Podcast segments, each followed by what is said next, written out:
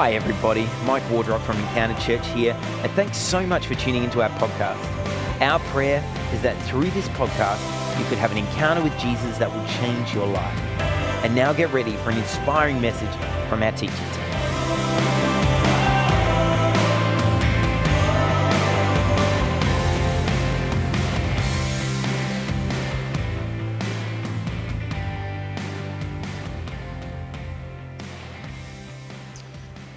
My name is Mike, uh, as Jenny said. If I haven't met you before, it's so good to be with you today. I love Father's Day. I'm a dad myself. I've got three wonderful children, and, and only three children, I should stress. They're all wonderful.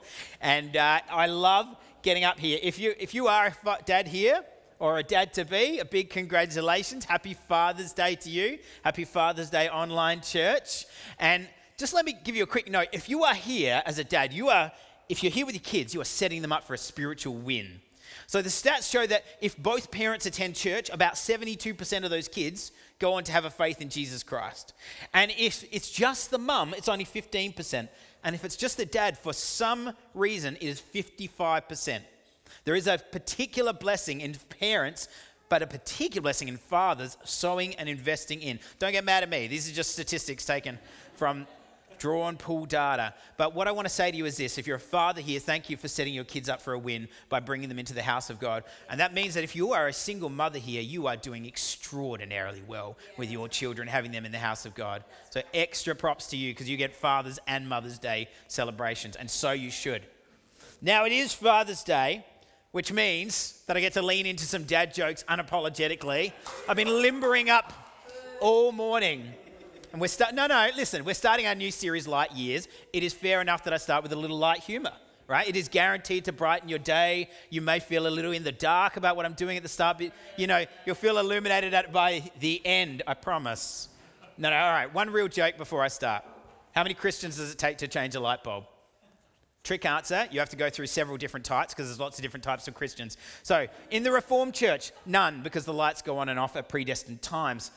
In the charismatic church, only one because their hands are already in the air waiting to change the globe. In the Anglican church, there are seven. There's one to call the electrician, and then another six to complain about how they like the old light globe better. In the Pentecostal church, there's 10. There's one to change the bulb and nine to pray in the spirit against the darkness that is happening in Jesus' name. For the Baptists, there's at least 15. There's one to change the light bulb, there's three committees to approve the change, and at least a couple more to bring the curried egg sandwiches for the uniting church, like we are, it's really undetermined because whether your light is bright or dull or completely out, you are welcome. You can be a light bulb, a turnip bulb, a tulip bulb. You bring a bulb of your choice to the Sunday morning service, and we will pray over the in the blessing of the bulbs. And of course, if you're a Lutheran, none, because Lutherans don't believe in change. But that's that's I'm my theory was if I took shots at everyone, no one would be offended, because that's how offense works. light humor for light years. The intent of this series is this is just a mini series to talk and speak into the staggering amount of light that we see in the Bible. It is mentioned many, many times. We need light in our lives, and sometimes we just need light humor as well. And there's a key word throughout the Old and New Testament, in the Greek translation of the Old Testament and in the New Testament, which is the word phos, which is the word that is commonly used for light and is used in both literal and metaphorical ways to describe both the nature of God and what it means to be a worshiper of God. That is, God is light, and those that follow him are bearers of light. That's what that word phos means. Now, Light is an underrated and essential part of our daily life. Who enjoyed actual sunlight today? That was a blessing from the Lord. Receiving it. There's a lot of very pale people here going, Yes. We needed sunlight to help our bodies produce vitamin D and lower blood pressure. It's thought to increase release of serotonin, aka sunlight just helps us feel better. It's a form of renewable energy, for goodness sake. It helps catalyze photosynthesis so we can breathe. And that's not even counting uses for fire and light bulbs and fireworks or natural incandescent illumination like you find in coral reefs. How good is light? So good. It moves faster than anything in the universe. And if you concentrate it enough, it can cut through rock and metal. You need it to see, but bizarrely, if you get too much of it, you will go blind. That is the complex, powerful nature of light. And you don't notice light really until you're in darkness. We notice light today, particularly. Why? Because we've been in winter. It's been cloudy and gloomy and raining off and on for the last few weeks. But now, spring is coming, we see the light and we notice it more. I remember when I was a teenager having conjunctivitis and waking up one morning and I could not open my eyes because sleep had just totally glued them shut. I, it was terrifying. Now, it only lasted like 30 seconds, mind you, but it's a terrifying experience to suddenly realize you are in the dark. A couple of years ago, my family went on holidays to the Naracoorte Caves. Who's been to the Naracoorte Caves before? I think the guide does the same thing every time. But they reach a point, they turn the light off, and you are in pitch black. You're eyes open, waving your hand in front of your face, and you can't see a thing. It is, again, quite terrifying, total darkness. Or the time that I was in about year five and my mate Shay threw a ball into the living room light, smashing it to pieces, and I thought that my parents would put my lights out for good. You don't notice light until it's gone. And in the Bible, we see God as being the very origin of light. Light is very nearly the first thing we read about in the Bible, right in the beginning. When God created the heavens and the earth, in Genesis 1, God speaks it into being. Genesis 1, verses 2 to 5 says this, it'll be up behind me. Now the earth was formless and empty. Darkness covered the surface of the watery depths, and the Spirit of God was hovering over the surface of the waters. Then God said, Let there be light, and there was light. God saw that the light was good, and He separated the light from the darkness. God called the light day, and he called the darkness night. There was evening, there was morning, the first day. Now, out of the depths of formless pre creation, God speaks light into being. And just to hammer home the point, he speaks light into being days before he creates any sources of light. Before he creates the sun, the moon, and the stars. On the first day, God says, Let there be light. Then he just relaxes a couple of days, potters around with some other creation hobbies, before on the fourth day, the sun, the moon, and the stars are spoken into being as well. Why does he do this? To remind us of the key point that God is the origin of light in our lives. That's what the Bible is wanting you to know through Genesis. Then the Bible continues this narrative by contrasting light and darkness, figuratively showing God as the God of light and the devil as the prince of darkness, so to speak.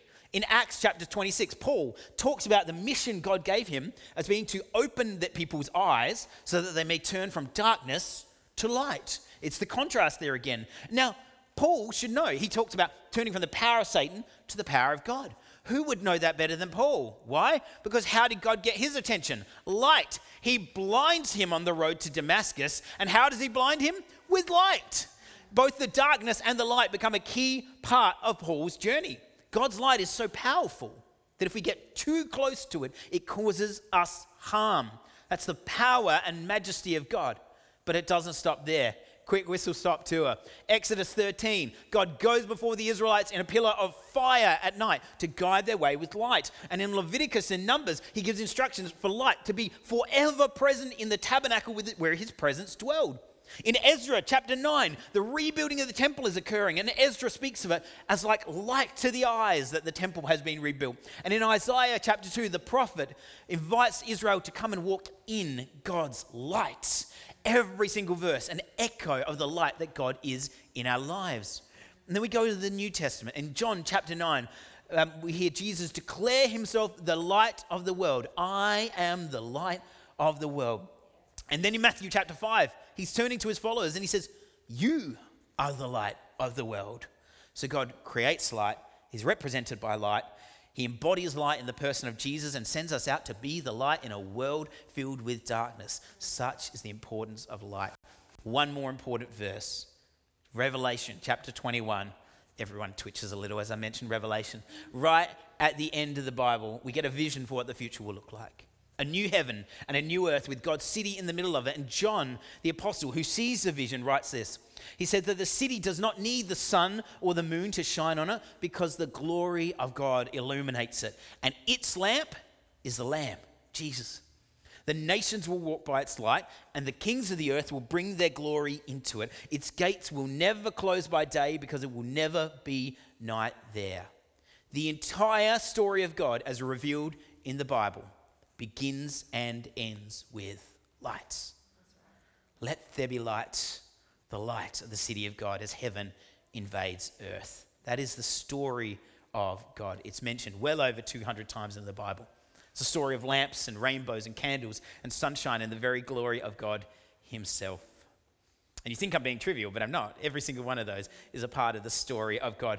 So, with a legacy of light scattered beautifully throughout Scripture and gloriously in all parts of the Bible, it is only right to ask ourselves a question that kind of sits in front of us as we approach a topic like this. If there is all this light in the world, if God is the originator of light, if our story begins and ends with light, why does it so often feel like the darkness is winning? Why, why, if there's all this light and the Bible has a focus on light, that it is important to who God is and what God's doing in the world, why does it feel like we're surrounded by darkness at times? Job is a, a beautiful book. It's a book you either love or avoid. I love it. In the book of Job, it's in the Old Testament, we hear the grieving words of Job himself. He is a man who has lost everything. He's had everything taken but life itself, not a figure of speech. Everything but life, and I guess a few friends, but if you read the whole book, you'd be hard pressed to call them friends by the end of it. It is a beautiful poetic book, and among the imagery Job uses is that of light. After he loses his family, his job, his health, his home, he sits down in the dust and grieves. It is potent, it is raw, the kind of grief that Job is going through. This is what he says, Job chapter 3. May the day I was born perish, and the night that said, A boy is conceived. If only that day had turned to darkness. May God above not care about it or light shine on it, which is Job's way of saying, I wish I'd never been born. Job 30, 26 says, When I hoped for good, evil came. And when I looked for light, darkness came. And again in Job chapter 3, verse 20, Why is light given to one burdened with grief, and life to those whose existence is bitter? Now, I say this in part to help you understand that this is all in the Bible. God models and shows us and gives us permission to grieve and struggle with the things of this world that are painful to us. This is not only permitted but encouraged by God. He is not afraid of our struggles. Yeah. And this is dramatic language, but it's also familiar. It's familiar. Because if you've been through that kind of grief and suffering, there is a pretty good chance that you have thought these words before, and although you might not want to say it in casual conversation with a pastor, you probably said them out loud, maybe with a few colorful words added for extra emphasis, because we feel the deep feelings of our life, and we're meant to. We are emotional human beings.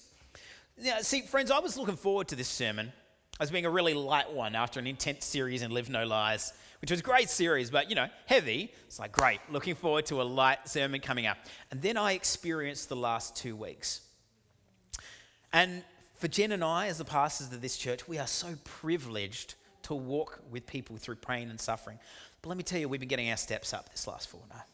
It's been a lot of walking. I know a lot of people carrying heavy burdens. Steph shared a bit about his earlier. Obviously, uh, we've been talking about Willow Watson and what a heaviness that is. And it is a heaviness because the thing about the people of God is we grieve when they grieve and we celebrate when they celebrate. And it is a privilege to walk with people in pain and suffering, but it is also a burden. There's a weight to it. So, the last two weeks, as I've been walking with people in pain and struggle, I've been taking Tim's advice to eat my feelings, that was advice, right, Tim? Yeah, good. Yeah, just checking that I heard your sermon correctly. I was ready to talk about the beauty of God's light in our lives and to pump you all up and to go full penty, but it's been so heavy. It's been so heavy for many, many people. And let's be real, basically since 2020, COVID has hit our fault for saying that 2020 was going to be the year everything changed. 2020 vision everyone making terrible vision statements. It was maybe it was our fault but from 2020 they have been heavy years. We have all been so aware of how we feel physically covid emotionally socially politically financially. Heavy news cycles the world the flesh and the devil pulling at us from all sides. It's been a lot and i know i'm not the only one here who has felt it I know from the privilege we have had as your pastors to journey with you that many, many people have walked in that heaviness. Now, for those of you who have had a great month and it's like, oh, my kids just asked me to come for Father's Day. I didn't know it was going to be this heavy. I, I, I, we celebrate with those who celebrate. We celebrate with Harry as we bless and dedicate Harry to the Lord. That's the kingdom of God. We celebrate with those who celebrate. We mourn with those who mourn. That's what family does. And praise God, this message might just fall into place for you as you see and experience the light of God in your life. But if you haven't, what do you do? What do we do? How do, how do we see God as the bringer of light into our life at the times when things look dark? How do we receive the peace of God in our wrestle in the dark? How do we see the pillar of God's fire by night in our night?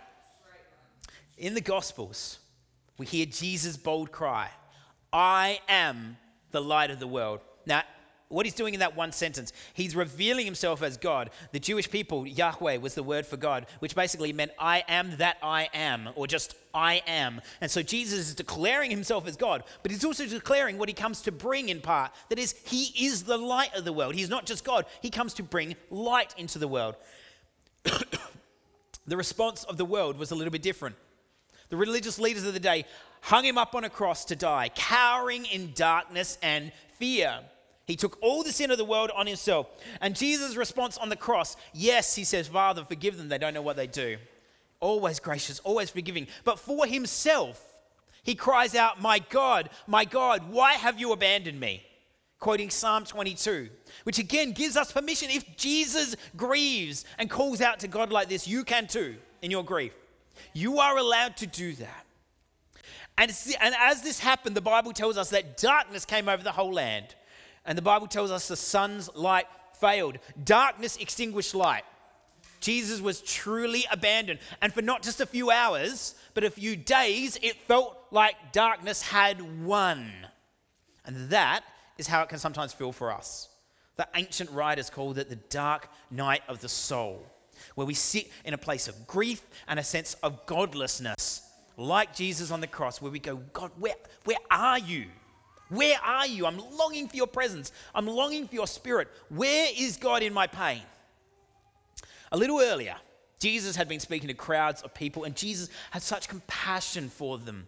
He sees the crowds and he sees them and he says, They look distressed and dejected, like sheep without a shepherd. See, they were Jews. They were the people of God, God's chosen people. Yet Jesus looks at them and sees that they lack the presence and peace of God. They, they lack something. So in Matthew chapter 11, he makes an offer. And it goes like this Come to me, all of you who are heavy, eh, weary, and burdened, and I will give you rest. Take up my yoke and learn from me, because I'm lowly and humble in heart, and you will find rest for your souls. For my yoke is easy and my burden is light. Jesus saw the darkness and uncertainty of life weighing on people the way he sees it on us today. Distressed, dejected, struggling with the troubles of life, and above all, wrestling with sin. Sin that threatens to drag us away from God's plan for our life, away from God's light, away from God's good vision, and down a broken pathway towards darkness. That is the danger of sin. Sin is death unto itself. So he offers a beautiful exchange. He offered one ultimately on the cross, but he offers one to the people right then and there says, Come, follow me, follow me. My burden is light. Let me do a swap with you. Where the world offers judgment, I offer mercy. Where sin offers death, I offer life. Where the devil offers darkness, I offer light and life and hope. The promises of Jesus are that I will do an exchange with you. I will take your burdens and instead I will give you what it means to be a follower of me. Because, friends, we didn't just need light generally, we don't just need like a bit of a wash over the stage. We need light concentrated. We needed light made flesh come to be with us in person. We needed Jesus himself, not just an idea of light. For years, thousands of years, the Jewish people had said, The Messiah is coming. And they waited and they waited. Jesus has come to say, I have come. Follow me. In me you will find life. In me you will find light. In me you will find hope everlasting. It's a promise of God. We tend to think that when we get in trouble, what we need is a better plan or even better disciplines. I know I'm guilty of that. And Tim so helpfully split apart the difference between salvation and sanctification for us the other week. We tend to think that when we are in the dark, we can hustle our way out of it, pull up our bootstraps, really get it, get onto it, and we will be able to hustle our way out of the dark night of the soul. But it doesn't work that way when you're in there. Only Jesus can lead you out. Only Jesus can truly lead you out. When you are in darkness, you don't need something that's better in the darkness. You need light. Friends, you don't need general night lights to fumble your way nervously forwards in the dark of life. You need a savior to come and rescue you from the dark. And if you are in a dark night of the soul, a time of heaviness, a time of struggle, and you've tried everything you can think of, what I want to encourage you to do is keep turning to Jesus. It is counterintuitive. We sometimes think if we do it once and it doesn't do it for us that we've like solved it. But what I'm saying is day after day, step after step, walk in the pathway of Jesus. Because you don't need a nightlight church, you need a savior. Right. A savior. Jesus invites you to give up the heaviness of what you're carrying in life and trust in him as your Lord and God. He's saying, when darkness threatens to overwhelm you, know that I am here, the light of the world. And when you are with me, that same darkness is no longer overwhelming. Now, hear me. It's not that the darkness doesn't exist. God never promised us a trouble free life. In fact, Jesus was quite specific about the tr- troubles we would have as we live life in this world. But when God is with us, the darkness gets pushed back for a while. It is why you can have peace in the middle of the storm. It's why you can have hope in your darkest moments. And what I find as I journey with people that know Christ so deeply and fully is that they can go through the darkest moments of their life and somehow praise harder than they can on a normal day. Somehow, something deep within their spirit has attuned them to the rhythms of grace that God has for them. And they say, I am now at the point where working hard is not going to help me and trying something new isn't going to help me. I just need to follow Jesus and hold on and while he walks me out of this darkness because you may have nothing else, but you will always have Christ. He will always lead you on. Your Savior will always lead you home. And you will find that He will take you out of that dark night of the soul. That is his promise. That is his promise. He says, I'll deal with the darkness, you follow me in the light. I will deal with your burdens, you carry mine. You just follow me. Let me carry you in your grief, deliver you in your troubles, and save you from eternal separation with God once and for all. Jesus never promises freedom from troubles, promises the presence of God within them. So, church, all right, times have been hard. The temptation in hard times is to just kind of slump into the darkness. That at times we're like, oh, it's overwhelming. I'm, I'm going to stop. I get that. I really do understand that feeling. But the invitation of Jesus is this My burden is light. Trust me. Follow me. Let me lead you through the valleys and the mountains. I am with you. I will light the way forward and show you where to go. Follow me, step by step. Follow me. Oh, I'm just going to run over here. I think I've got an idea. Relax, relax. Follow me. I know you think that's a shortcut. I promise you it's not. Follow me. There have been heavy times in our lives, church, but there are light years ahead. There are light years ahead. That's the promise of God to us. I like to say that the next year will be the best year. Now, I don't say that because I'm just assuming that everything gets better and better. I say that because my hope and prayer is intimacy with Jesus is the goal of the people who make up this church. Not to make more money or get a better job or find a spouse or have kids. All of those things are fine. They're good, actually. But any of them on their own will not save you. And then, in fact, you'll lose one of them and you'll find yourself stumbling.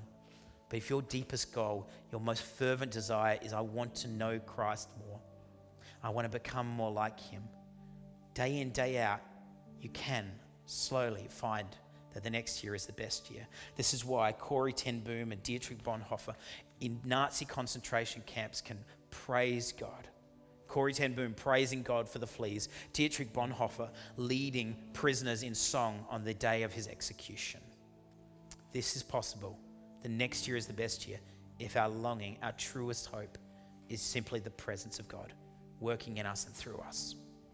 There are light years ahead. And Jesus offers an exchange. I believe tonight that some of you need to take him up on that exchange. He offers an exchange of burdens for light, of struggle for hope, of sin for redemption. And he offers mercy and love for all. And tonight, I believe God's saying that there are the same God who's declaring that eternal light and life is our ultimate destiny, is the same light, God that is telling you there are light years ahead of you, but it's going to take some kind of response. Because one of the things we like to do sometimes is hear something and write it down and go, mm, yeah, yeah. Sometimes I get the, the horrible good sermon pastor, Michael Roberts, don't you dare. I, I, I hate hearing good sermon pastor because what I want to hear is what's God doing in your life. I hate it. God is calling you to make a change. There's some of you, what, what you need right now is you have been holding bitterly in unforgiveness against somebody in your life. There's somebody who has wronged you and you just can't let go, and it's time to lay it down. There are some of you, you have been so busy chasing that dream job, chasing and hustling for it. And it's not that you're not working hard, but you're not getting there yet. You, you need to lay that down tonight. For some of you, you just you just feel wronged, and it's you've tried to forgive the person, but the, you can't get past the situation. Jesus says, "Give me the burden." For some of you, it's medical. For some of you, it's it's pure sin. You've just got to move past something tonight. Tonight, I really want to lean into this. It's time to lay down some burdens at the front of the church tonight. See, what's traditionally down the front of a church is an altar. And it's at the altar we come to bring our sin and shame brokenness and receive healing. That's the exchange. We give our worst, Jesus takes it on the cross. He's already died for it. And He gives us back forgiveness, healing, and wholeness. It's a journey that starts from the inside out. So it starts with dramatic response. So I would invite you, if you would, just to stand with me as we come to a close. Thanks so much for listening. I pray that you are able to hear from God in a fresh way today. We would love to hear from our listeners. To connect with us or to financially support the work of Encounter, please jump on our website, encounteradelaide.com.au. And if you enjoyed this podcast, don't forget to jump onto iTunes, Spotify, or your podcast provider and give us a rating and review. Or share this message on your social media accounts and tag us at Encounter Adelaide. God bless. Have an amazing week.